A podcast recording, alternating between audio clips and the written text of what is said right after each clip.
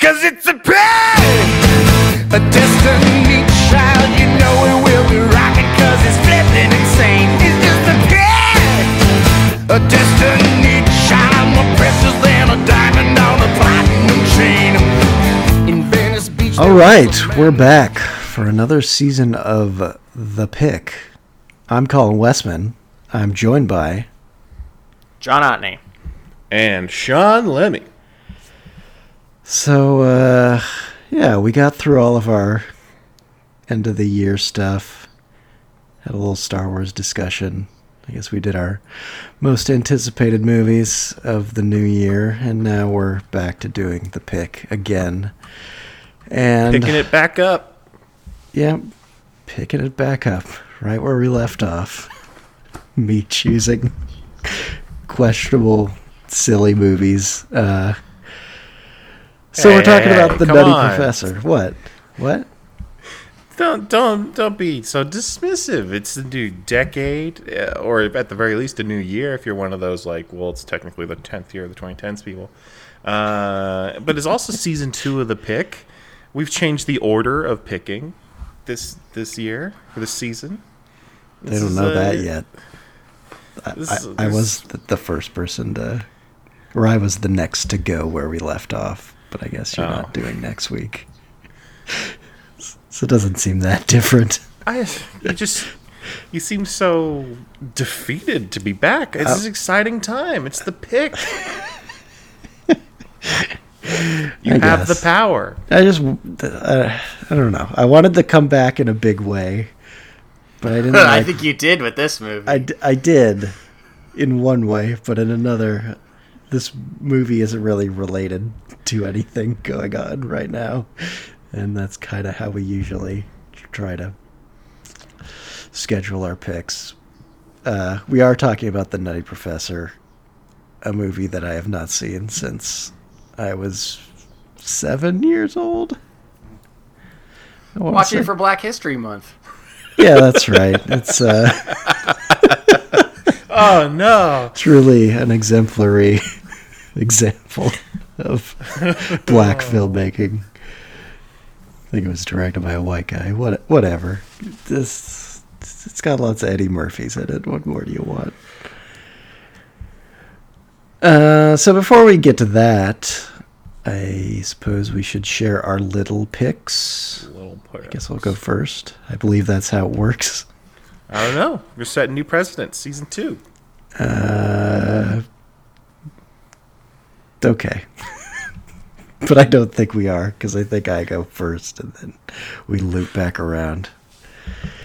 Anyways, so one thing I try to do every year after we do all of our end of the year stuff in regards to music is I always try to pick out a musical artist who is very acclaimed and beloved, but I haven't listened to much of at all, and just like do a deep dive into their music, which was a little bit harder this year because I also had to concentrate on putting my top 10 albums of the decade together. But this year I went with, I tried to get into Kate Bush, who's an artist I had long known that people with like hipstery taste in music like a lot, but I had never really listened to any of her music. So I just went in and listened to a bunch of her albums. The first one I listened to was Hounds of Love, which is kind of her most acclaimed album and probably the best place to start. It is kind of one of those just great pop albums where like the first 5 or 6 songs are just like all bangers, and it's really good, but I like some of her early stuff too, like The Kick Inside is her first album and had kind of her first big hit on it, Wuthering Heights. Of course, I say hit in regards to Kate Bush because she was like super popular in the UK, but like never really crossed over in America. One of those not yet cases. I yeah, maybe in her 60s she'll finally have her big hit album in America, but so I guess I'm just recommending Kate Bush as an artist. Also, The Sensual World This is her one after Hounds of Love is quite good too. She had kind of a weird trajectory where like her first album had like a bunch of prog musicians on it. It kind of like sonically sounds like prog, but if it was like a lot more concise and, you know, more poppy. And then she moved into more electronic areas, I guess. She used a lot of drum machines and synthesizers and got into all that stuff. And also kind of having more control over the production of her albums. But there's still more of her albums I should probably listen to, since again I got a little distracted by end of the decade stuff, but I'm enjoying what I've listened to so far. Cool. Yep. I would also like to recommend music. I, for my little pick, would like to pick the new Tame Impala album. Mm. It was pretty chill, you guys. I listened to it once, and I was actually digging it, even though I was kind of mixed on their last album. But maybe I need to give that one another chance also. Yeah, that's all I got. Yeah, okay. It did just come out like... I don't even remember what it's called. It's got sand coming through the windows. The Slow Rush. I think it's called The Sands of Time. Yeah, that sounds right. The Valentine's album. It is all red. Is Tame Impala a band or a guy? It's a guy. Kevin Parker. Kevin Parker. Not to be confused with Peter Parker. Kevin Parker. That's cool. I was going to do an album too, but I guess I won't, because that three albums is too many. So, Colin, let me tell you about Birds of Prey, I guess. I can't wait. I didn't see it. Birds of Prey and the Fantabulous Emancipation of One Harley Quinn. Whoa, it's not called that anymore, Sean. What's it called now? They changed the title of the movie to Harley Quinn Birds of Prey. Like Edge of Tomorrow. Weird. They actually changed it? They at least changed it. If you like go to like the movies and buy a ticket, it's got a different name. And I bet it'll have that name when it's on the Blu-ray. Let me look up the exact names to make sure I got that right.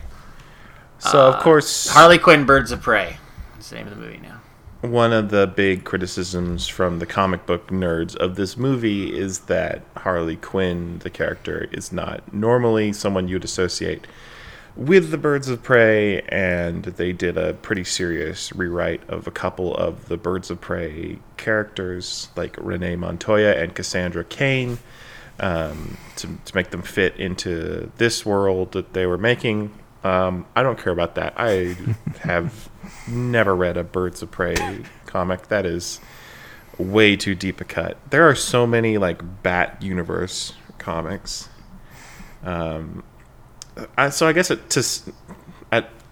understand, like, hey, why can't you just directly adapt something?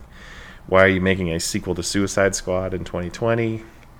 But I mean, it's pretty self-explanatory, right? It's because Margot Robbie is an A-list star, and she wanted to. So you don't pass up on that.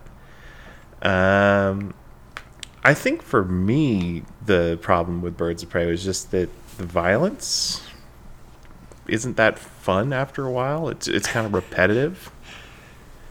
That said, I think the movie does do a lot of things right that makes me wish I liked it more, if that makes sense. I think its sense of humor is pretty good.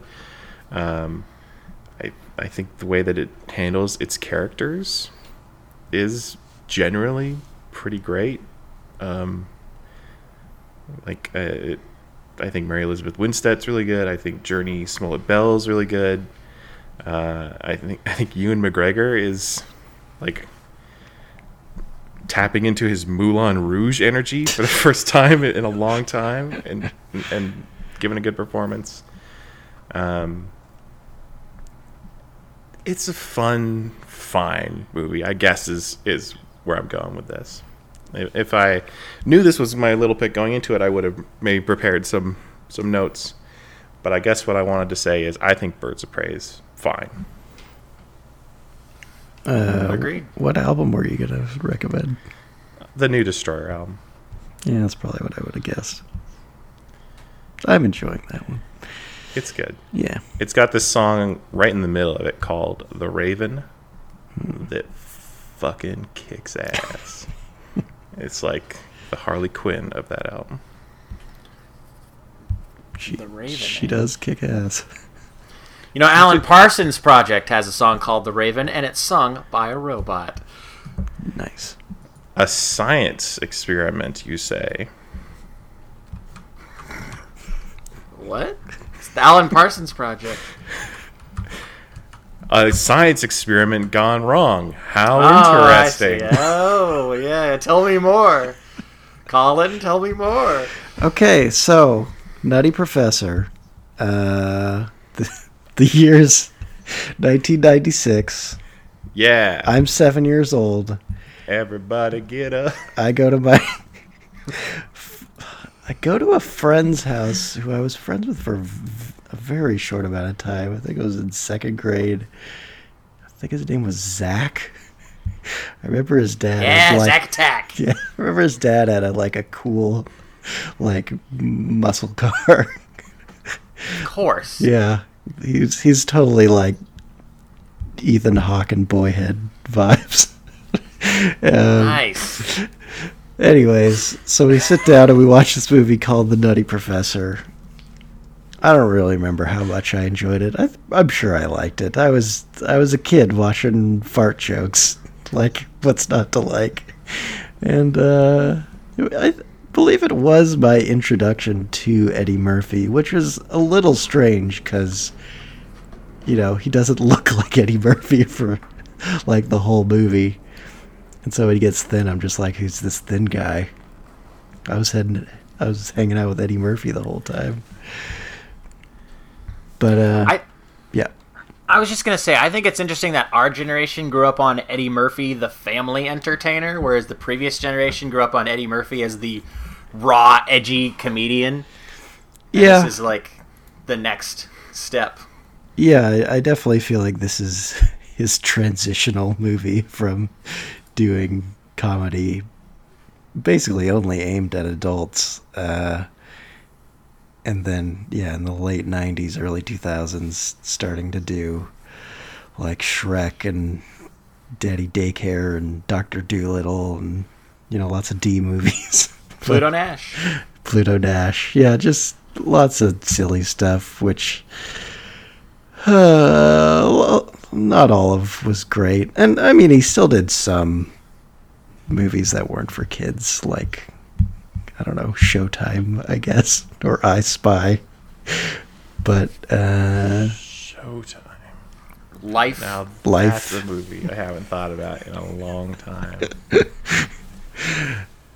Yeah, I don't think anyone has. But anyways, I feel like at the time also this movie, just from reading reviews, seemed to be kind of a comeback movie for Eddie Murphy, since the early 90s saw him doing a bunch of movies that weren't big hits or anything, like Vampire in Brooklyn and Boomerang or whatever other movies came out. The Distinguished Gentleman. I haven't heard of either of those. Yeah. Yeah, so it's like a Distinguished Gentleman. I feel like I watched part of it in a high school government class. I think it was okay. Is it about Zach in that Eddie class? Murphy? No, Zach was long gone from my life by then. Back of the room, throwing paper airplanes around. Yeah. Is it about Eddie Murphy pretending to be a distinguished gentleman, even though he's an actually unscrupulous character? I'm trying to look it up now. Also, side note, I love that Eddie Murphy's discography as a musician is listed before his filmography on Wikipedia. Well, D comes before F in the alphabet. Oh, yeah. Boss Man. I forgot about that song. Michael Jackson. You introduced me to that song, where the music video is a 90s screensaver. Yes, Was Up. Featuring Michael Jackson. That is a surprisingly great song. Okay. The Distinguished Gentleman. I can't read this whole thing. Is he just a... Just tell me, is he a not fancy man pretending to be a fancy man? It sounds like it. He's a Florida con man. Why are so many of his movies that? What other movies are like Trading that? Places is that. Beverly Hills Cop is that to some extent. The Nutty Professor is also like a assuming an identity movie. Yeah. Mulan is fully about that. Not his character, but I mean, Shrek's even about that a little bit. Is every Eddie Murphy movie about trying to be something you're not, but you really are deep down? Maybe that's how he picks his projects. I haven't seen the Dolomite movie yet. Is that what that's about? Basically. Yeah, pretty much. It's about a guy who's not a movie star trying to be a movie star. He also tries to be a musician and a comedian. Yeah. Just like Eddie Murphy. Oh, yeah. So anyways, rewatching this movie, it definitely brought me back to my childhood. For one, because I hadn't seen it since then, but also because it seems to inhabit this very specific time in mainstream comedy movies where it's like there's these PG-13 comedies that felt definitely aimed towards adults and kids, and it wasn't clear like who it was for specifically in those groups. It was just like right in the middle. Like it has this very like jaunty score and like it's very beautiful. There's nothing like super sexually explicit. I mean, there is implied sex, very implied sex at one point. But I just think of this like in the same vein as a lot of Jim Carrey movies, which it's not surprising that the director, Tom Shadyac, directed Liar Liar, which feels very totally similar. I think he directed like Patch Adams too. I think of like Adam Sandler movies also around this time. They all have that sort of like, they're a little edgy but not too edgy kind of comedies. And then I feel like in the like mid to late 2000s, comedies turned to being hard R, I guess, because of the Judd Apatow movies. And Wedding Crashers. And yeah, Wedding Crashers. I remember that was the whole critical narrative around Wedding Crashers. It was like, check it out, R-rated comedy is back. Yeah. and then Judd Apatow's like, let's do that, but let's also just like, let's not do a script.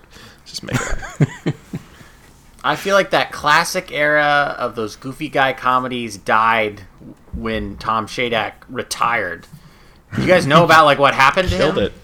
I have read a little bit about, what happened to him. he had like a really bad bike accident, and he was always into like extreme sports and stuff. And it gave him these like horrible headaches, and he had to like sleep in a closet for like a year or something. Like really terrible problems. And then he like decided to like sell his mansion. He lives in like a trailer park now, and he's very an environmentalist kind of guy. He seems like a really nice guy, but yeah, his last movie was Evan Almighty, and then he's like, I'm pretty much done. So that's the day that comedy died. That's when we moved on to like slacker comedy. Yeah. Did you say Bruce Almighty or Evan Almighty? He did both, but Evan Almighty was his last like comedy that he did. I think he's worked on some documentaries. Yeah, he also, Patch Adams, Liar, Liar. You know what I didn't know a lot about these movies? A lot of these movies are either written or co-written by Steve Oedekerk, the Thumb Wars guy. That's funny that they were... sounds about right. They were collaborators. So yeah, Steve Oedekerk has his thumbprints all over this one. He's the Kung Pao Enter the Fist guy. He is. Right? Apparently, they're doing a new one. It's been in production for like 6 years. Oh God! Like you can look on his Wikipedia. And it's like he's working on another one. They started working on in like 2015. Who wants to see like 63-year-old Steve Oedekerk do Kung Pao? I wonder if it has a title even. So he did Kung Pao Enter the Fist, and the one's called Kung Pao Tongue of Fury. A sequel is currently in the works as of July 23rd, 2015. Oh, cool. So I bet there's going to be a lot of scenes where they have one of the female characters be like, instead of like doing dialogue. And everyone's like, oh, that's hilarious. Oh my God, I'm laughing already. Laughing straight to the bank. He is too. All right. That's little Tom Shadyac, Steve Oedekerk.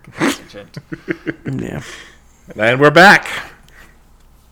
What are we talking about? Just the Nutty Professor. Should we just go through the plot? Yeah, sure. It's a good plot. Oh, yeah. One of the best.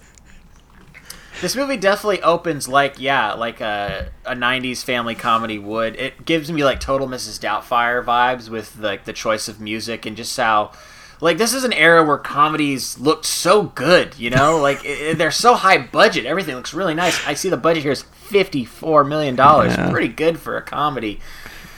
And it opens with Sherman Klump, played by Eddie Murphy, getting ready, and we get little bit of the Richard Simmons character, also played by Eddie Murphy, on the TV. Mm-hmm. What was that guy's name? Lance Perkins. I believe Macho Man. Is Macho Man playing? I think it is. Macho Man is a recurring theme. I think Macho Man opens and closes the film. Let's go through, like, as we go through the plot, let's go through all of Eddie Murphy's characters. So Lance Perkins is a Richard Simmons-esque character that Eddie Murphy plays, only seen on TV. How do you guys feel about Lance Perkins? First of all, it's hilarious because he doesn't look like a human being. I think he looks okay. Like, compared to white chicks, way better. I mean, they have the advantage of most of the time you see him on a TV. Mm-hmm. Like, so it's like he's two screens deep when you're watching it. And that fuzziness helps. Yeah. But I feel like Lance Perkins is a missed opportunity because they play it pretty straight. He's mostly just like working out and inspiring people to lose weight, like what Richard Simmons actually does. And if there's a satire to this, I just wasn't picking up on it. It just seemed like he was just doing Richard Simmons. Yeah, there's no angle to it. He's just like, come on, I'm a pony. Like, this is all stuff Richard Simmons would probably say. Like, mm-hmm. You're just playing Richard Simmons. Why didn't you just get Richard Simmons to do this? It kind of seems like at the last minute, Eddie Murphy's just like, I want to play another character. Let's throw this in. I'll get in a gym and I'll improvise and we'll just shoot it. Mm-hmm. Yeah, maybe they tried to get Richard Simmons and they couldn't, so Eddie Murphy just played him. He's a busy man. Yeah. Of course, Eddie Murphy's no stranger to whiteface. He's been doing it since the White Like Me sketch on SNL. Yeah. So I don't even think they tried to get Richard Simmons. I think he's like, I can do this. I know how to do it. Perhaps. Probably. Do we want to talk about Sherman Klump, or do we want to get a little further in the story before we start talking about Sherman? I think we need to take a step back and say, hey, this is a remake of a 1963 movie, and that itself is an adaptation of fucking Jekyll and Hyde. Okay, noted. Did you want to add something to that? Those are things that are true.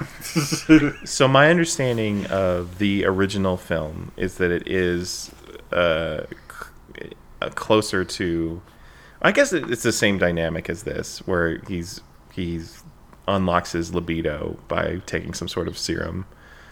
But it's not at all a weight loss thing, right? He just goes from goofy looking to handsome, right? Turns into Dean Martin, essentially. Literally turns into Dean Martin? Or I said essentially. I didn't say literally. No, so it doesn't turn into Dean Martin. It's still Jerry Lewis. His name is still Buddy Love. Also, Buddy Love is still, but it's not Klump. He's not. It's. I think it's like kelp. But Klump just sounded fatter, so they went with that.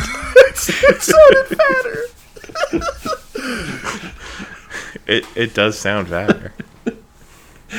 I'm very interested in talking about the fat jokes in this movie, so that'll be an interesting conversation when we get there. Well, so I mean, that's kind of where I was going with this is the big element, the big change that they did was, I guess they were like, there's no way we can convincingly make Eddie Murphy look like a geek, but we could bury him in a fat suit and make him disappear to the point that you can't even tell it's Eddie Murphy piloting this mech that is Sherman Klump. Was this at all inspired by, there was sort of a health craze in the 90s? It seems like it was the first time in American history we were talking about cutting calories and getting regular exercise. Or was it like what I was suggesting? They couldn't do a direct remake, so let's do funny fat suits. I really wish there was more on the genesis of this project, because I definitely feel the vibe, whether or not this is true or not, that Eddie Murphy's like, I want to play a character with a bunch of makeup. I've done it on SNL. I've done it on Coming to America. I want to do something more extreme, and then just telling that to his agent, and then them throwing shit together. It's hard for me to believe that there was some Steve Oedekerk was out there, writing this, and then who would be good for this? Who could do this? Do you think Jim Carrey could do this? It really seems like Eddie Murphy was the driving force of this project, though I can't find anything to confirm that. I think it's just him having an excuse to go through a transformation, because that's what interests him as a performer.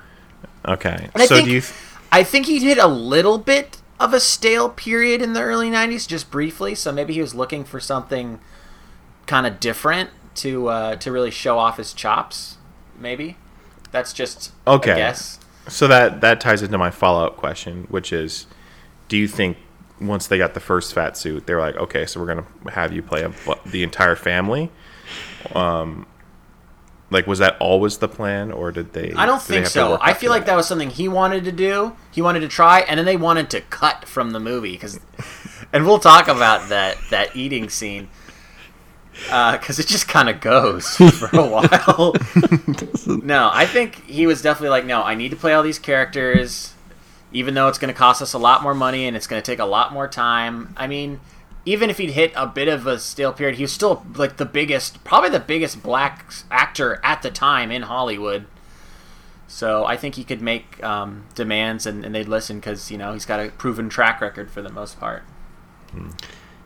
And I do wonder if it felt like a bit more of a sweet spot for him, just because it was it has more of a sketch feel to it, I think, than his other movies where he's playing a little more straight, or at least at that time.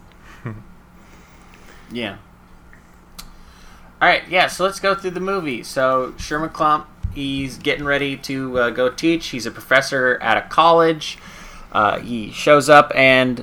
oh no, the college is overrun with guinea pigs. This was pretty funny, you guys. Not gonna lie. They're in people's sandwiches and running across the street, and they're pissing off the dean, who's Larry Miller from a bunch of Christopher Guest stuff.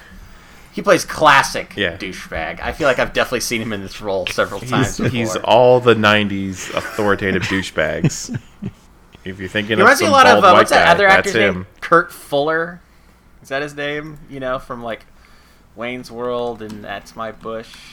There's other actors of this type from the 90s. They're all bald. Oh yeah, that guy. Sure. If you were a bald guy in the 90s, this was a niche for you.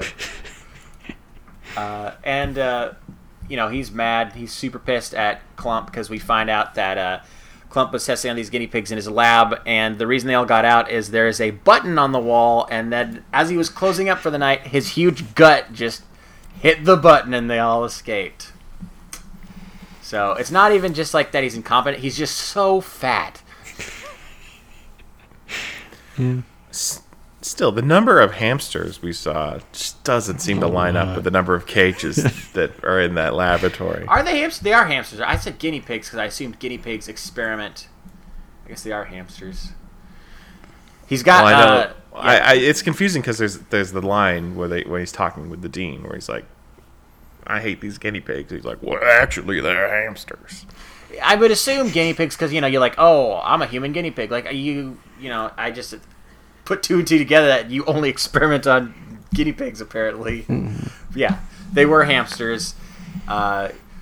Sherman is testing on the hamsters. He's working on some sort of DNA experiment that will, I guess, like reconfigure your DNA to make you thin. They don't really go into the science of it, but it's pretty groundbreaking. Mm-hmm. He's even got a little friend fat hamster that's a puppet or an animatronic or something that he's going to test it on, so that is all fun. This is just fun and games, man, this part of the movie. Fun and games. There's that part where the dean's yelling at him, and then a hamster poops in his coffee, and he drinks it, and I'm like, oh, dude, he didn't even know. But then the hamster falls in his coffee, so it's like, oh, now he knows. And then it's just, like, nonstop jokes, because then he's teaching his class, right?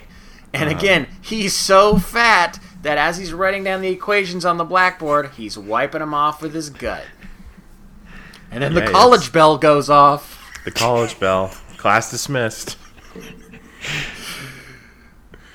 Everyone goes to class at the same time. Yeah, and, okay. I'm glad you pointed that out because I thought that was super weird, but I didn't go to a university for college, so I didn't know if that was something at bigger schools. That's weird, right? It's like a high school class. They just need a way to end the scene. And this introduced us to Carla Purdy, who's Jada Pinkett. And she's pretty. Yeah, she's pretty. That's why her name's Purdy. And you'd think she's smart, but she makes some questionable decisions later in terms of... we'll get into it. Yeah, so what is she... She's a grad student in the same department? Yes, and she said that she's a fan of his work and that she's read everything he's done. But she seems to have no awareness of his work for the rest of the movie. Also want to point out, for some reason, they note he's 35. I would have felt he was way older. How old is Eddie Murphy? They're really stressing that he's 35. I mean, Eddie Murphy... got big. Wow, he was exactly 35. I mean, he was 18 when he was on the first season of SNL. He was on. So. Because the character looks so much older. I don't know. Yeah, maybe it's that hair. I guess that's all. Well, it's all the makeup too. Yeah. It's all the inhuman makeup. No. I like the makeup, and we'll talk about the makeup. We're gonna have to talk. Can I do a John's Goofs? Oh, you can do a John's Goofs. But it's just for sure. It's Sean doing a because I have a new segment at the end of the show, Sean. I have a new segment. So you can do Sean's Goofs. No, this season it's Sean's Goofs because I have a new segment. All right, I'll spring it on you guys when the time is right. Okay. So yeah, let's see. Sherman meets Jada Pinkett. Oh, he spills the marbles all over the place. He's I like the kids love it or something. Yeah, the kind of marbles. 1, 2, 3. Pretty funny, you guys. I'm trying to remember. I know we asked her out at a date, but that's a little later. I guess we don't have to go scene by scene. No. It's a weird move. So he goes back. So I mean, we got to talk about it. He after this debacle, he goes and has dinner with his family, and that's where we meet the Klumps. Oh, the Klumps. Oh, my gosh. This scene is so good. This scene alone made a sequel to this movie. They really throw you in the deep end. We're not that many minutes into the film. Oh, yeah. We've already seen someone drink poop. Yeah, we're thrown into a sequence that feels like it's 20 minutes long. It's so long. If it's not 20 minutes long, John is right. It feels exactly like it's 20 minutes long. It's like an episode of a sitcom. The movie takes a break to go become a sitcom for a brief period where Eddie Murphy is playing every member of the Klumps. He's playing the Cletus, the dad, and the mom, and the grandma, and his character's brother. I even heard that they wanted Eddie Murphy to play the nephew by digitally putting his face onto the actor's body, but it just did not work. That's a shame, because that sounds really weird. I would have loved to see that. And this is a weird rambling conversation. It does kind of have a point. Like, Sherman is taking the skin off of his chicken. He's trying to eat healthy. He's trying to make some changes. Yeah. And Cletus is, you know, is criticizing him and saying, like, people can be all sorts of different shapes and sizes, and then, like, people that have lost weight, like Oprah, how her head looks weird now, or, like, how Luther Vandross used to be the black Pavarotti, and now he looks weird. But it's mainly just Cletus, like, going back and forth with the grandma. You know, let's go, let's do it, let's go! And then the mom just, like, fawning over the nephew. Like, oh, look at him, oh, little Hercules! And of course, the Hercules line. I think that's on the AFI Top 100 quotes. It's just Hercules. I don't really understand this brother character. It's kind of like, we just need Eddie Murphy to play another character. He's just a weird guy. Just some weird gruff, like, he's younger version of Cletus. He's kind of my favorite out of the clubs, because I'm just like, what is this guy's deal? He's just kind of a creep. What does that guy do for a living? Yeah, just a weirdo. Because I imagine Cletus, and based off what I remember from the Klumps, like, is like a lifer at some sort of, like, factory, or, like, a very physical job. And, you know, obviously Sherman's a professor. What's his brother doing? What's his hustle? He's up to something. He's got, like, a chain. He's raising his son. So he's got that to be proud of. But yeah, he's just there. And of course, I think the thing that everyone remembers about this scene is, I don't even remember what starts it, but Cletus feels the need to start farting a bunch. I think they're talking about their colons, and he's like, I'll show you a colon cleanse right here. He does, like, the move with the shoulder, the leg, like... Yeah, lifts his butt cheek up. I'd have to say it's the funniest fart acting I've seen in my entire life. And in my memory, it goes on for like 10 minutes, even though I don't think it's that long. And I think the reason we've been talking about how this scene feels long, it's because of the fact that Eddie Murphy plays all these characters separately. They're not, like, really interacting with each other. They're all just kind of, like, riffing, and then some poor editor had to try to assemble this into something comprehensible. They talk over each other. They're not quite, like, this could not have been scripted, right? Like, it's hard to say. I mean, it had to have been somewhat scripted. It doesn't feel completely incoherent. Yeah, but I mean, every side of the table must be a, like, 18-hour setup. Like, that was probably a 2-week shoot to make that whole scene happen. Yeah. They must have scripted a lot of it. It's just, they're like, we'll talk about old-fashioned values and farts. I think for me, this is when I'm like, oh, this movie is exhausting. And spoiler, it never stops being exhausting after this point. Buddy Love just makes it that much worse for me.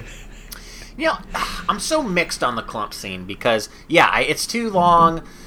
A little bit of the Klumps goes a long way, but I do like the performances for the most part, and I am impressed by how they do feel like different characters. I think the one that impresses me the most is the mother. Like, that really doesn't feel like Eddie Murphy to me. She seems so sweet. She has that great scene with Sherman after dinner where, you know, she's like, oh, you're beautiful, you're my baby, and give him a kiss. It's like a really nice, sweet scene. Like, he's got a lot of range with these characters, and the makeup is amazing. Like, it won an Oscar, and yeah, like, it's some of the best fat makeup I've ever seen. I don't know. Fat Bastard's pretty good, too. Mm-hmm. Dude, can you imagine if Fat Bastard had started in The Nutty Professor? I'm surprised there wasn't a crossover at some point. I think you're hitting on one of the saving graces of this movie, though, which is that as crass as it is, it's not mean-spirited towards its overweight characters, which I think is probably a problem that like Norbit has. Maybe it's just a fluke that this one doesn't play that way, but it genuinely makes you sympathetic for Sherman. Like John said, I think you have to like both of Sherman's parents. I'm really glad that they're involved in the final scene of the movie. Dude, that line where he's like, "Somebody better call the exorcist." I definitely remember that from the trailer. Or at least one of the commercials. But I think when you're designing that sort of costume, you do run into the potential of doing the fat bastard thing, like we're just gonna make this like irredeemable eating machine, and just be like horribly insensitive to overweight people, and they don't do this here at all. I mean, the movie wouldn't work if it was that way, because the whole plot is that the thin, fit guy is the bad guy. So yeah, you gotta make him sympathetic. I'm just so glad that's they did, because I could imagine them very easily doing a like, seriously, isn't that what Norbit is? Like, yeah. She's fat and terrible, and everybody hates her. No, she's the worst. I watched some Norbit clips a couple days ago. It's funny. She goes on a water slide, and then she like flies like 100 feet into some other pool, and all the water goes out of it. It's empty. All the people fly out of it. Isn't that a gag from Hallow Shall? From Hallow Shallow Hal. Sounds like a classic British novel. He's so hallow. Oh, dude, I should pick Shallow Hell for next week. Yeah, Fat Month. Fatuary. I'll pick it at some point. I've seen it so many times. I don't even have to watch it again. No, that movie pretty well. What were we saying about Shallow Hell? Doesn't Shallow Hell isn't that the original? Oh, the fat lady jumps in the pool and all the water goes out. Yeah. They beat Norbit to the punch on that one. They beat Norbit to the pool. So anyway, Sherman, after this pep talk from his family, makes the very bold move to go directly to Carla's house. Again, they just had a brief meeting earlier that day, and he rings her doorbell and asks her out. But she's, like, charmed by it. I don't know if she thinks it's a romantic date, but she does accept to go on a date with Sherman. So at the end of the week, they're going to go to a comedy club called The Scream. Hell yeah, The Scream. Wait, does this happen first, or does the workout thing happen first? So that's what inspires Sherman to start working out, because he's got like 4 days to get fit for his big date. You get a workout montage. It's a full on like Rocky montage, complete with him running up the steps and doing punches. I think this might be my favorite part of the movie. There's two gags in particular, and I can't tell, like, are these mean? Or are these like, no, this is a silly movie. This works. I bet you guys can guess my two favorite gags. I mean, there's only so many scenes in here. I'll just tell you. We see a ripped man pumping iron and sitting on a bench, and then the camera pans to the right, and Sherman is eating a Snickers bar in the similar fashion, like he's flexing while eating a king-size Snickers bar. Love it. Brought to the gym with him. I love it so much. And then my other favorite part of the montage is people jumping on these little trampolines, and Sherman's just standing completely still because he's broken through his, and he's just staring down. I love that shot. I find it very funny. But, like, it's kind of a nice scene, too, because, like, Sherman starts to get good at it, and, like, all the people in his class are like, yeah, you can do it, and he's feeling good about himself, and he should feel good about himself. Like, you gotta love Sherman. Like, no matter how you feel about all the rest of the Klumps or Buddy or whatever, Sherman is super lovable and nice, and he slays it in this montage. Sherman Klump is my favorite actor.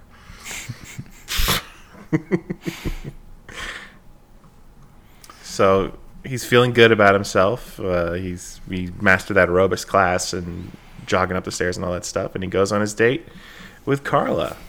And you know, it's going fairly well. There's like some awkward moments, right? This is a hip club, though, right? It has Montel Jordan performing live in the club. He's doing This Is How We Do It. Such a delightfully 90s movie. And it's like, this was a relatively recent song when this movie came out. Oh, I love it. And he's like playing later too. He's doing a full set, full Montel Jordan concert going on in this club. I just wanted to point that out because I thought it was funny that he's in the movie. Yeah, but he's also opening for Dave Chappelle, I guess. Just like a mix of music and comedy. But, he's opening for Reggie Warrington. Let's talk about Reggie. What's Reggie's deal? Apparently he doesn't have any material. He just goes up there and starts harassing the audience. I guess that's what Don Rickles did, but he seems way less inventive. He's got a big hat too. Oh, and I mean, there's some like Todd Berry does this, right? Just like, it's just like full crowd work. Although he does always start his sets off strong with his surefire women be shopping. Women be shopping. I'm gonna look up some Reggie Warrington jokes.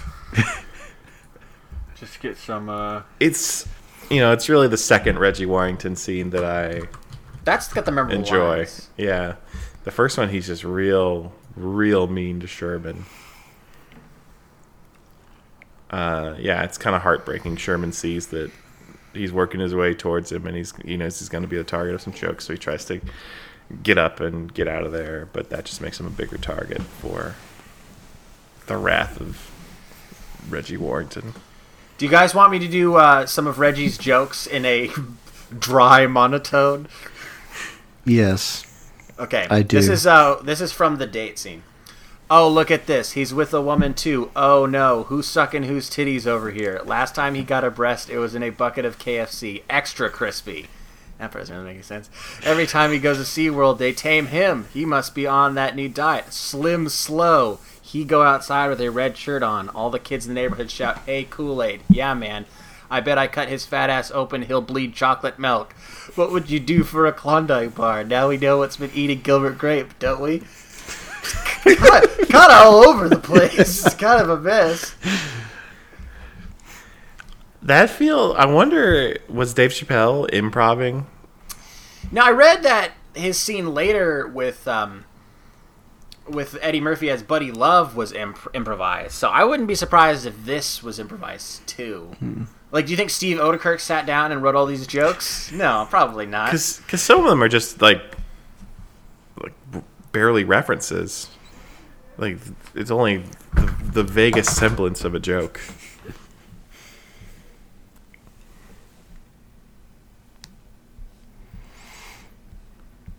Anyway, it's sad.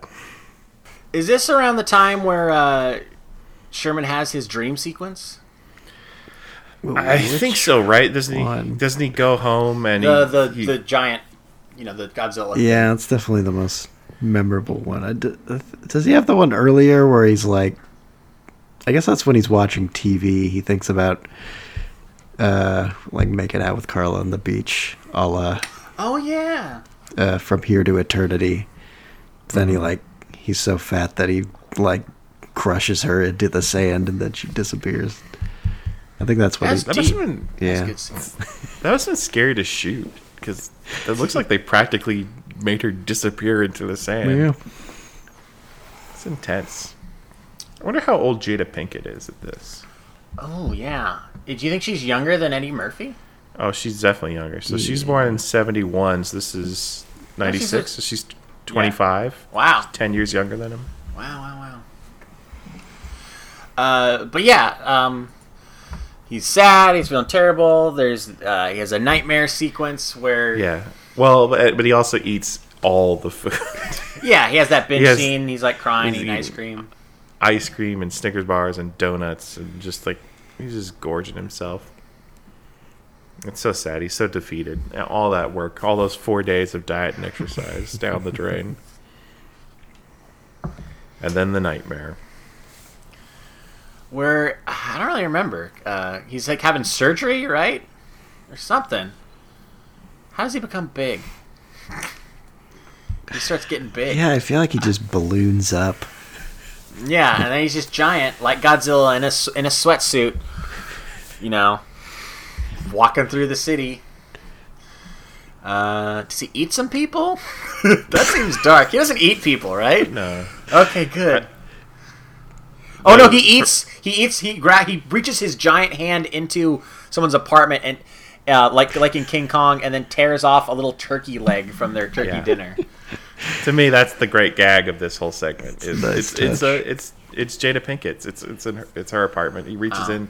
You think he's going to grab her, but he grabs the leg off of her full turkey that I guess she had on the table. And then like his stomach starts going like, ooh. And you think he's going to blow up, but oh no, he's going to blow out. Uh-huh. And I feel like, isn't his dad there too in the dream?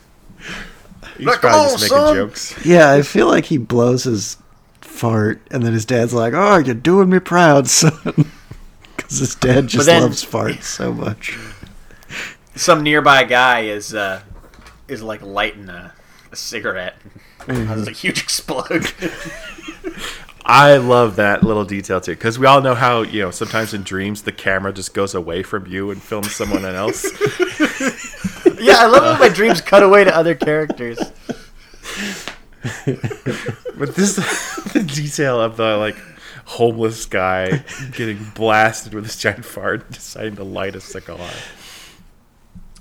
blows up the city, and that's the worst looking effect in the whole film. The mushroom cloud explosion that comes when he lights that massive fart on fire. Just, it really dates the movie, even more than the CG hamsters we saw early on. I think it's 96, you know. Not that far from the first Jurassic Park. Phantom Menace hadn't even come out yet. Yeah. People shouldn't be doing anything with computers, and they were doing this. Okay, and then after this nightmare, Sherman decides he's gonna have to try the serum on himself. He's fed up with being fat. He tries the blue juice, and it transforms him into Buddy Love, which is Eddie Murphy, I guess, playing himself, but he's an asshole. And I'm gonna do a deep dive on Buddy Love after we talk about the movie. It was funny reading about this movie how Eddie Murphy said he had to get in the best physical shape of his life to play Buddy Love. Because, you know, you had to have that transformation where he looks super fit now that he's not fat. And he gets his own montage of, he tries on spandex. That's a big thing, definitely in the trailer. There's that weird alternate poster where he's wearing spandex. Have you guys seen of course you've seen it. It's on the Wikipedia, the alternate poster to The Nutty Professor. Yeah, where he's looking in the mirror. Yeah, Sherman Klump is looking in the mirror, and on the other side is Buddy Love in tight-ass spandex. And so he gets spandex, and he goes to the aerobics class, but it's, like, way more perverted and horny. And that's at this point, it's like, God, I hate this character so much. He's a gross pervert. And he's just running around saying, "Isn't it great to be thin?" He's like in the park eating a bunch of burgers. He's just being annoying. What was the origin of the name? Does anyone remember the origin of Buddy Love? Later on, when he has to introduce himself to Carla, someone, I think a security guard's like, "Hey, Buddy, what are you doing?" And he's like, "That's my name, Buddy." And then he like asks her out on a date or something. And because he's all about love, I guess he just says, "Buddy Love." This is really where I question the character of Carla. She seemed fairly smart and sensitive. What does she see in Buddy Love? He's clearly an asshole. He's clearly the worst person in the world. He's fucking hot. He's hot. He's hot. Okay. I guess that's all it takes sometimes. I think it shows how smitten she is with Sherman, that like because we hear that from Buddy that like he's Sherman's good friend, and Sherman wants them to get together, so she trusts Sherman so much she's willing to date this guy. That's interesting. She likes the Sherman deep within. Yeah, later on, doesn't she say she could see something in his eyes? She can tell deep down he's a caring soul. Sherman's in the sunken place. I mean, that's it, right? What else could it be? Yeah. I don't like that at all. This is a horror movie. Yeah, this is Jekyll and Hyde. It is. I mean, the ending of this movie is a nightmare. So, yeah, they go back to the Scream, which Carla is definitely reluctant to do, but clearly Buddy has a plan. And Reggie's still there doing his same shtick. And Buddy is laughing hysterically, almost mockingly, so loud at all of Reggie's jokes, to the point where it definitely gets Reggie's attention. And Reggie starts riffing on him, but then Buddy starts riffing back, and they kind of, in Yo Mama-like fashion, go back and forth, insulting each other. I think, Sean, you mentioned earlier, yeah, this is the part that has the memorable lines. This is like, these are the lines that I remember from this movie. Like, I don't know why I remember this line, because it's not even, like, that funny, but, like, I still remember Your Mama's so fat, her blood type is Rocky Road. Your Mama's so fat, her belt size is a Quater. Yeah, so... I guess your Mama's So Fat jokes are just so good. It's also like classic schoolyard jokes when you're, in elementary school age. Even though you don't really get why you're making fun of someone's mama, but... Yeah, you didn't hear a lot of kids like on the school playground saying, I'm going to cut your fat ass open so you bleed chocolate milk. Yeah. You might get in trouble for that with the recess teacher. Yeah, it's pretty dark. So yeah, they go back and forth, and then he starts insulting like Reggie's like appearance, like his teeth, and there's that part where Reggie wants to like fight him, and he takes off his hat, and he's got like a ridiculous haircut, and then it just becomes like a fight. Basically. But he takes him by the arm, and is basically twisting his arm, and he's like moaning. There's that part where they sit down at the piano. To me, that's the funniest part, because he smashes his face to his piano, and Dave Chappelle plays it like he's been fully painfully knocked out. It looks like he's maybe killed Reggie. Yeah, the end of it. So yeah, they're doing the loving you is easy because you're beautiful. Doo-doo-doo-doo. Squeeze his arm. Yeah, and then he ends it with throwing Reggie into the piano, which yeah, it seems like he's dead, right? He just goes limp. And the top of the piano closes. He basically just threw him into his coffin. Yeah, he's done. We'll never see him again. Like, the police should probably be here. That's not okay. But how do you arrest a man who doesn't exist? The perfect crime. If this was like a straight-up thriller, that would definitely be a line from the trailer. How do you catch a man that doesn't exist? And Carla's totally won over by this, but Buddy starts transforming. I think it's the lip, right? The lip that bulges out. Yeah, the big droopy lip. Mm-hmm. And he says he is having an allergic reaction to her lip balm or something. Yes, so he has to rush back to the very expensive car that he bought with like some of Sherman's money that's meant for college expenses. Is Sherman's? Is this the scene with his nerdy friend too? Yeah, his grad student who was the one who told him about his belly opening all the cages earlier. Sees that Buddy Love tried to pay for everything with Sherman's credit card, so he's like chasing him down because he's like, why does this guy have Sherman's credit card?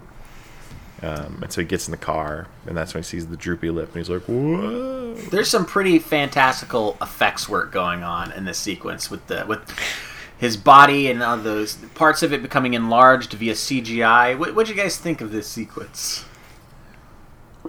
It made me really sad. Yeah. What do you mean it made you sad? That was pretty fun. Oh, Sherman didn't deserve his night to end like this. The part where the firefighter's like, yeah, we never had to use the jaws of life for a car that didn't crash. That was pretty good, right? If I have to make one comment about the CGI, it's funny. Yeah, it doesn't really look I guess, that good. But for some reason, in the way that it's used and the fact that it's not supposed to be, like, realistic, I kind of like it. It's kind of interesting. It's very, like, just like watching a cartoon. Like, it's supposed to be ridiculous. Like, oh, look how big his lip is. Look how big his feet are with this weird CGI stuff. So I give more props to the CGI, too. All around the board, the whole effects team, except for the exploding city part. Like, they really nailed it. So I just wanted to, yeah, like that. It was weird, but I enjoyed it. It's like a cartoon. But yeah, it is sad that he's destroying Sherman's life. Every time Sherman reemerges, his life is just like a mess. It kind of reminds me of like the Santa Claus, where like it's fun for the audience, but for everyone in the movie, it's probably like, look at this man destroy his life. He's trying to turn himself into Santa Claus. They're so worried about him. Or it's like, look at Sherman. He's not showing up to class. His apartment is trashed. Like the very harrowing scene at the end of Mrs. Doubtfire when the judge is like, you're a psychopath who's been systematically dismantling your ex-wife's family. It's brutal. Yeah, I guess I forgot about that whole aspect where Dean Richmond's like setting up the businessman meeting. Oh, it's James Coburn. As the businessman. As Harlan Hartley. Yeah, that sounds like a rich guy. Some good names in this. Who's going to invest in some science. But Sherman's got to get his shit together. Yeah, I don't really care what happens after this. I hate Buddy so much. At some point, Buddy claims that all of Sherman's research is his, so that gets him invited to the alumni ball over Sherman. It's a super bummer scene too, because he's with the rich businessman and he's just like singling out all these people. He's like, she's got a fat butt and he's a man with breasts, and he's just like, everyone's fat. And then he's like, picks up this like hot chick and she's like, but she's hot and science can make everybody hot. And James Coburn's like, this man's a genius. This guy's not very smart with his money. He's getting like $10 million. But I don't know. This guy's got a pretty good point, I guess.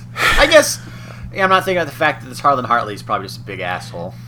It's weird because it's like, I don't like watching Buddy take on Reggie is fun because we have a reason to dislike Reggie, but the Dean's a jerk and I don't care at all about random rich old white guy, but I don't care about Buddy making fun of people to them either and impressing them. I think you make a really good point on why Buddy doesn't work. It really reminds me of another movie like this, The Mask, where The Mask is funny, not that it's that funny, but The Mask is funny because he's always taking on bad guys with his pranks. But Buddy Love is just picking on the innocent people for the most part. He's a supervillain. He's a bad guy. And he has a lot of screen time. He takes over the movie. Mm-hmm. And it's funny because I would imagine Eddie Murphy would be least interested in playing this character because he's not wearing hilarious makeup. I imagine it's just so much easier, you can probably do 4 Buddy Love scenes in the time it takes to do 1 Sherman Klump scene. I'm sure there's some stuff that happens before the alumni ball, but I can't remember. I think that's when so the Dean's like totally won over and he's like, I'm going to fire Sherman and hire Buddy Love in his place, and Buddy Love doesn't sleep with Carla, but he does sleep with the 3 ladies who he said are hot. And so, like, the next morning, Carla finds out that this has happened, but Buddy has turned back into Sherman. So, like, the wrecked house and the 3 women from the orgy are all with Sherman instead of Buddy. Isn't that sad? It's very sad. Yeah, it's not fun to watch. I wasn't enjoying myself. I think back to when I was watching that workout montage. That's the best time. Mm-hmm. This is the worst time. I mean, I guess that is the three-act structure. It's supposed to be the low point here. Taking you for a ride, man. I'm feeling a lot of emotions watching The Nutty Professor. And so we find out sort of the big reveal is the Buddy tape, right, where he tells Sherman that he wants to take over and like make him drink a lot of the serum so that he can permanently be Buddy. Mm-hmm. Right? Yep. And Sherman's like, I won't stand for this. I'm going to get rid of all of it. And I'm going to get back to staying in shape, losing weight. But uh-oh, he drinks one of his diet shakes, and the serum is now in one of the cans. But he tricked him. Guys, there's a... Before we go too far, we forgot that there's a second Klump's dinner. Oh, yeah, there's the one where Carla's there. Sherman brings Carla, because the fucking grad student's like, you can't take the serum. You gotta win Carl over as Sherman. And I don't remember anything. I know there's that dinner. I don't remember where it is in the movie. I just remember everyone's like, oh she's got child rearing hips. Like, they just objectify her for the entire dinner. He's like, I ain't paying for no wedding. Yeah, this doesn't really seem like it needs to be in here. But they went to so much trouble. They got the whole family together again. Yeah, it's one of those things where it's not like you just, let's shoot a couple extra scenes. It's like, no, you have to plan for like weeks and then shoot for like long 17-hour days to do these scenes. You don't just do these on the fly. So they really needed this. And yeah, I don't even remember if there's any good farts. I don't even remember any farts in this scene. And what are the Klumps without farts? Yeah. Pathetic. Utter disappointment. Luckily, though, the Klumps are funny when they show up at the alumni ball. The alumni ball. Which is the climax of the film. The classic alumni ball. Where it seems like Buddy's plan is he's going to show them that, like, he's going to let the potion wear off a little bit to show them, his body do weird things, and then drink some more, and hopefully drink enough to where Sherman is trapped in the sunken place for all of time. But Sherman fights back. Yeah, go ahead. Well, and also the grad student's there, and he's trying to stand up to Buddy as well. I'm trying to remember what the stakes were, because... Is it just if he drinks it all, Sherman will be killed and he'll be Buddy fully? Or is it, does he think if he drinks it all, he'll die regardless? Like, is he just trying to save Sherman, or is there another health risk tied in with drinking that much serum? I think he's just trying to get rid of Sherman, and he's so crazy that he doesn't really think about any other repercussions. All right. That's what I gathered. So then, the nightmare sunken place battle. But Sherman's fighting back. He's going, yes, I can, which is a little phrase he learned from Lance Perkins. And we get to see some pretty spectacular CGI. We see all the fat in his body go to his feet. And it's going like out to his gut and out to his butt and like bouncing around. Cletus says, somebody better call the exorcist. I love that the parents are there, too, because, like, it's so awkward at that point. It's like, we know Sherman was disinvited, but his parents are still there. I just found that amusing. Yeah, there's some bit about, like, oh, the appetizers, I want a big-size meal, you know, his fat guy jokes. But this is, like, I love seeing the Klumps in the real world. You don't get much of it. I think that they work so much better when they're interacting with other people, not just when it's just Eddie Murphy interacting with himself. So that was fun. And they're just doing running commentary for the entirety of this fight, too. Oh, yeah. It's good. And then I don't remember how Sherman... He's got the strength within to overpower Buddy. I don't know if there's anything else to it. I hate movies like where it's just like, oh, and then he just eventually got the upper hand just 'cause. Not for any particular reason. Right? Like, there's no reason. He just wins for some reason. Sherman wins because reasons. It's because he had a... I can't.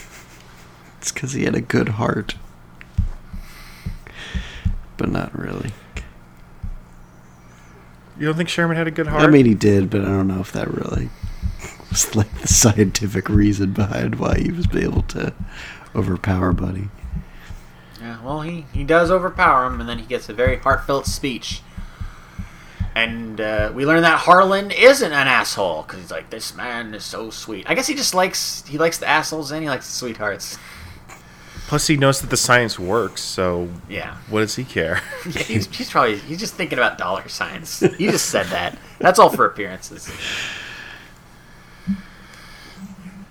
And yeah, he does it, and he walks away all sad. But Carla's like, "Oh, you know, I still like you." He's like, "You know, I'll never be thin." And it's like, "Oh, well, it doesn't matter." And they have a nice moment, and they shared a little dance, and it ends on a freeze frame, which is a very 90s thing to do that I appreciated. And then they play Macho Man. And then we get bloopers. These were great. Actually, they were okay. They're fine. Yeah. The best blooper, in my opinion, if we're going to review the bloopers, is the one where it's after the crazy night with the women, when they're coming out of the bedroom and he's Sherman and he turns around and he goes, "Get back in there!" I thought that was sort of funny. Most of them are just like him as the grandma being like, "Come on, Cletus, come on, come on!" And then like taking off the wig for some reason. I like the bloopers where actors admit they're aware of like hitting their marks and just like the very specific artifice of filmmaking. So there's like one in here where he's talking to the grad student and he's like, "Hey man, the camera... I'm not getting coverage if you're standing there," and I love shit like that. I love seeing. There's a Anchorman 2 blooper where Will Ferrell's walking down the street, and he goes, "You know what?" And Paul Rudd's like, "What?" And he's like, "Well, I'll tell you when I get to the mark," because he said his line too early. And it's just these little like I love those little like it's almost like a little behind the scenes. Yeah, I love that too. But it's a blooper too. Good stuff, man. So you guys gonna watch The Klumps, the sequel? How interested are you in watching The Klumps? Colin, how interested are you in watching The Klumps? A little, not a lot. I don't want to give John ammo knowing that he has the power of the pig. I just feel like it was pretty heavily panned, but I don't know. It's not like the first Nutty Professor got like rave reviews. It just did like pretty well, I guess, with critics for how stupid it is. I guess it's so stupid. You know what's bizarre about The Klumps? I watched it once as Fox Q13 Saturday Night Movie of the Week. Nice. And I cannot, for the life of me, tell you what that movie's about. I feel like it's nothing but a bunch of like vignettes and like just random subplots, like. There's something to do with, like, I think he gets Buddy to split away from his body, and Buddy's off on his own, causing mischief. But then there's, like, his two souls? I guess. But then there's, like, a subplot where there's, like, a fountain of youth thing, and there's a part where Cletus drinks it, so he's, like, a little younger, but still looks ridiculous. And he tries to, like, go to the bar and hit on women. But he's a married man. There's a scene where the grandma tries to seduce Buddy. Oh, but then the part I remember the most is for some reason Sherman goes through something that makes he starts getting dumber, and this leads to an amazing another dream sequence where Sherman's watching TV, and in the dream sequence it's a movie called The Dumbest Man in the World, and this you guys got to find this clip later. This is an amazing sequence. So it's I guess it's a movie, though it feels like a news report. There's like an anchor talk about how they've sent Sherman Klump into outer space because there's a meteor heading towards Earth, and for some reason he's the only person, even though he's the dumbest man in the world, that can stop it. So he's on the meteor, he's putting on a detonator, and he gets back into his rocket ship, and he launches the rocket ship, but he flies to the back of the ship, from the boost, and he can't hit the self-destruct button because it's all the way other end of the ship. And so he's just floating around. He's like, oh my gosh, how am I going to hit the self-destruct button? Cletus shows up as a force ghost in Jedi robes. He goes, Sherman, I'm your father. He's like, Sherman, deep inside, use the force. And Sherman's like, of course. So Sherman farts, which propels him through the rocket ship. And then, you know, in 2001 A Space Odyssey, how there's that song that's like, dun, dun, dun, dun, dun, dun, dun, dun. We get that, but it's with farts. So it's da, da, da, da, da. So is he like slowly... Sherman's moving to the beat of like that song spinning through with his farts. Yeah. And I can, of course, like, imagine this. Force Ghost Cletus is like, oh, it sounds like something crawled up and died in the Force. And he hits the self-destruct button, and oh no, or it's not self-destruct button, just, you know, the detonator thing. But he actually blew up the moon instead of the meteor. So he's the dumbest man in the world.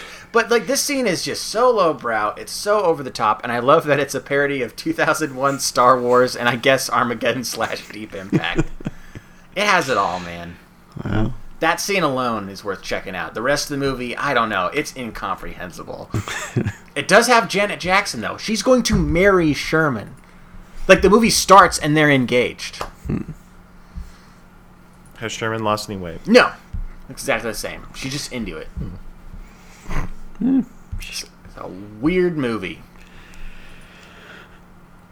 Seems like it's got most of the returning cast otherwise, with the exception of, I don't see any Montel Jordan in this movie.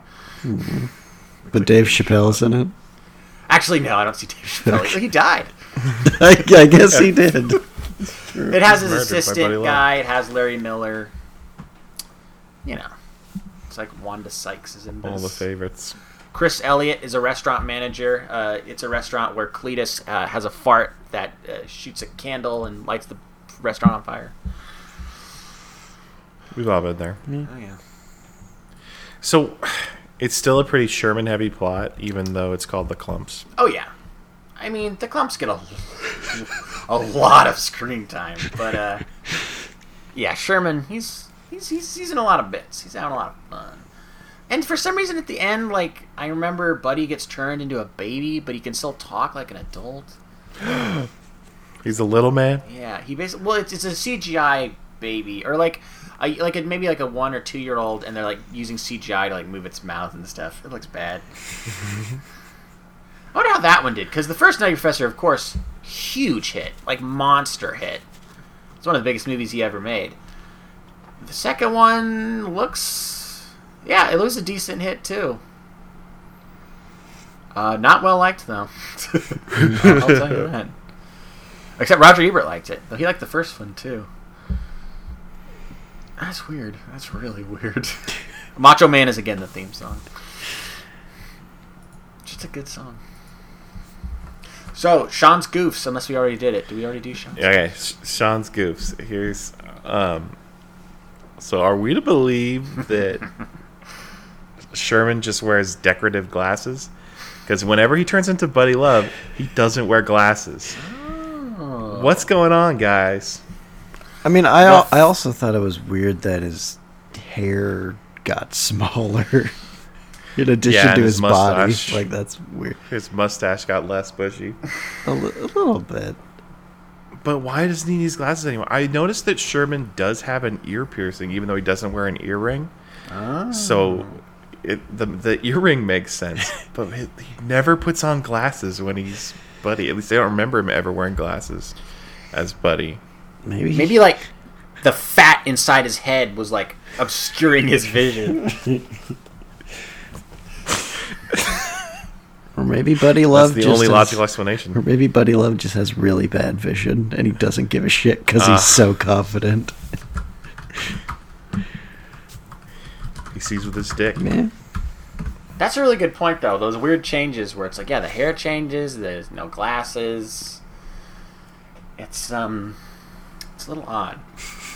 All right, you guys ready for a new segment? I won't do this for every episode, but it felt like a good episode to do it for. You guys ready for this? Okay. Yeah. Hell yeah.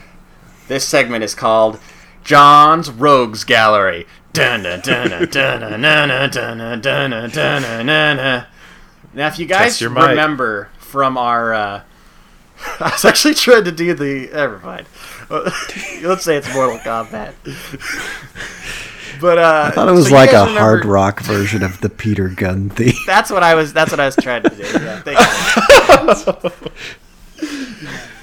you. You know, I'll work on that. So if you guys remember from our Training Day episode, there's a little site called Villains Wiki. Yes. Yeah. And this is like a database where villains from all forms of media are put in a Wikipedia-like site. Mm-hmm. And it's pretty, like, it's not written particularly well, but my favorite thing about this site is the fact that they always have the stats, like it's a trading card. And mm-hmm. we do have some stats here for Buddy Love. He is an evil doer. So yeah, let's run through the stats. Full name Buddy Love. Alias Mr. Love. Professor Love. Love. Is that really an alias? Love. I mean, there's probably a part where the Dean's like, Love. Yeah. But I don't know. It's just his last name. I mean, I'm sure someone said like to me, like, hey, Otney. It's not like that's my alias. So, not sure about that one. Okay. Origin, not even. Well, yeah. Well. Go ahead. Obi-Wan Kenobi had Ben Kenobi as an alias. He just changed his first name. The same people who were calling him Kenobi could still call him Kenobi. Okay, I'll accept it. Origin, Nutty Professor. Occupation, alter ego. Yeah. Powers, skills.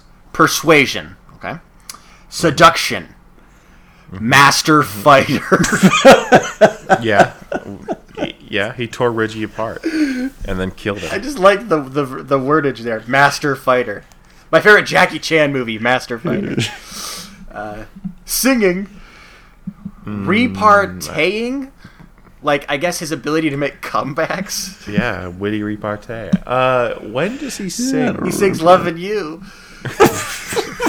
He sings one bar of a song. You don't think that was good? Power? You don't think that's a power/skill? I think that's a stretch. I think I need to see more of his singing. Yeah. And, of course, tough attitude. Really? So they're not putting genius-level intellect as one of his powers? No. Singing was a higher priority here. I mean, it's never implied... He's still a genius, right? Is he? Maybe not. I was never sure if he was still super smart when he was Buddy Love. No, he is, because remember there's that part where he's talking to Harlan, and he writes some equation down on a blackboard, and then like tries to walk away. Okay.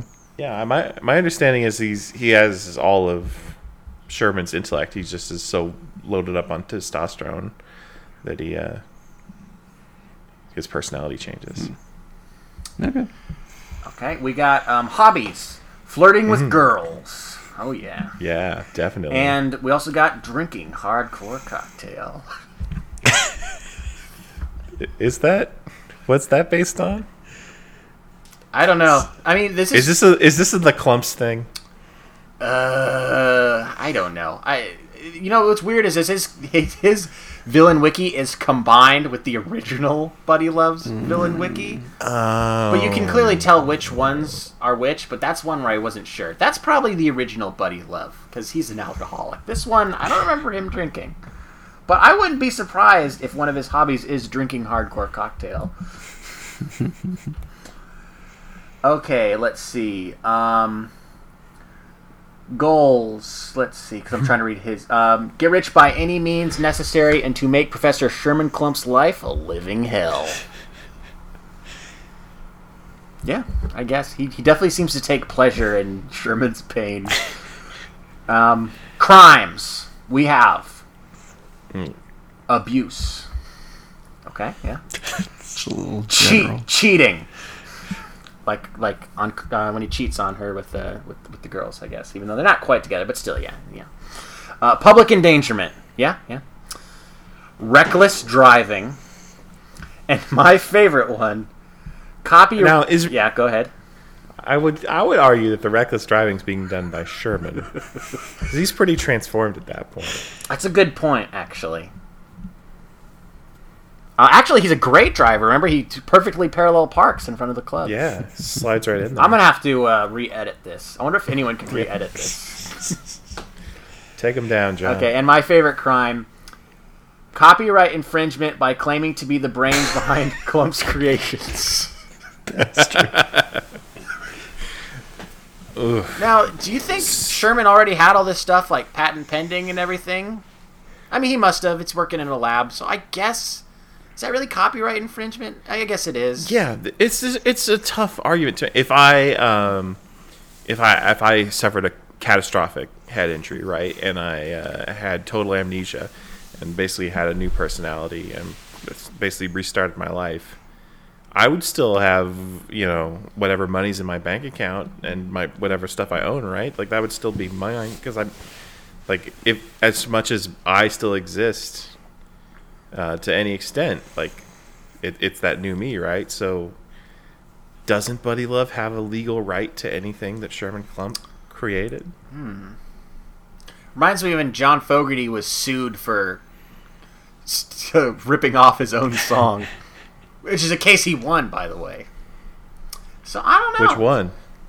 John Fogerty won. I don't remember. In the case of John Fogerty v. John Fogerty. Well, won. Just like his old labels, like this song sounds too much like this song, and he's like, no, it doesn't. I don't know. The bad example. Never mind. Abort. I don't know about this copyright infringement thing. It's an ethical question. I think we're gonna take this one to the high court. And last but not least, type of villain, misogynistic alter ego. Yeah. Oof, nailed right on the head. They got it. And I'm not going to read anything else here because it's uninteresting. It's like a very bland recap of the events of the film. They don't even do the clumps. They didn't even bother. Is misogynistic alter ego something you can click on and get a list of other supervillains in that category? Not on this particular site. I'm going to click on a random popular page on the side here and see what other kinds of villains we have. I've just clicked on the page for Man Spider. He's a mutated monster. And let me get one more example just to kind of see what else we have. Yeah, most of these are pretty standard. I clicked on Jeff the Killer, the creepypasta character. He's a psychotic serial killer. You're telling me this site has Jeff the Killer, the Mutant Spider, and Buddy Love all in the same villains database? What the hell kind of site is this? A thorough one. I would love to see like the extent of this site, like how many different characters are included, and hopefully we'll get to learn other, about other villains as this podcast goes on. As I continue to do John's Rogues Gallery, maybe I'll even get to do one for my next pick. You guys ready for me to do my pick, or do you want to say anything else about the Nutty Professor? I mean, I would. In conclusion, I'd like to hear Colin. I mean, this was Colin's pick, and he's probably said the least of the three of us tonight. Mm-hmm. So what'd you think of the movie, Colin? Why'd you pick it? Well, I picked it because I was too lazy to actually think of something, and we kept talking about the Nutty Professor for some reason, and then I just thought, why don't we just pick it? That seems like a fun movie to rewatch. And I mean, I definitely wasn't sure how it would hold up, and I did enjoy it. I had a fun time. I think it's a really dumb movie, but there's something about its energy that I thought was pretty entertaining, even if like its depiction of overweight people and the way it pokes fun at them is, I would say, mixed. I mean, it's nice that they make this big fat guy very sympathetic, and I don't know. Probably it's one of Eddie Murphy's most memorable characters, I would say. But at the same time, there's a lot of farts. There's too many farts. But I had a good time with it, despite it being a pretty dumb movie. You don't have to be fat to fart. It's true. Then people fart too. Okay. So yeah, what's your pick for next week? I've been doing a lot of research for this one. I'm going to be super prepared. Great. I'm very excited. So there's a movie opening next week that is a remake. I would like to watch the original. We're going back, guys. I want to watch the original 1933 The Invisible Man, directed by James Whale, starring Claude Rains. This is probably, and it's going to be hard to beat, the oldest movie we've ever watched on the pick. I don't imagine we're going to watch a lot of pre-1933 films. We'll see. I don't know. Maybe that's the way this podcast is trending. This is season 2, baby. Yeah. This will be back-to-back Mad Scientist movies. But yeah, they're doing that remake. Lee Whannell's making that new Invisible Man movie with Elizabeth Moss. The original is only 71 minutes long. That'll be easy. Yeah, it's just like one Klump scene. Yeah, so I've got lots to say, but I'm gonna save it. This is gonna be it's gonna be fun. All right, well then that does it for the pick. You can head on over to Mildly Please if you want to check out our other podcasts, or they're available on iTunes. I think also on Mildly Please, we're just about done with all of our best of the decades lists. I think Sean is going to do a video games list, correct? It could very well be up by the time this podcast is out, but the best of the decade fun doesn't end there unless John has changed his mind. I'm supposed to do my favorite horror movies of the decade. It's really gigantic, but I might push it like a month because it's horribly overwhelming. Mm. We'll see. All right, well, if you want to hear more from these macho men, just tune in next time, and we'll see you there. Goodbye.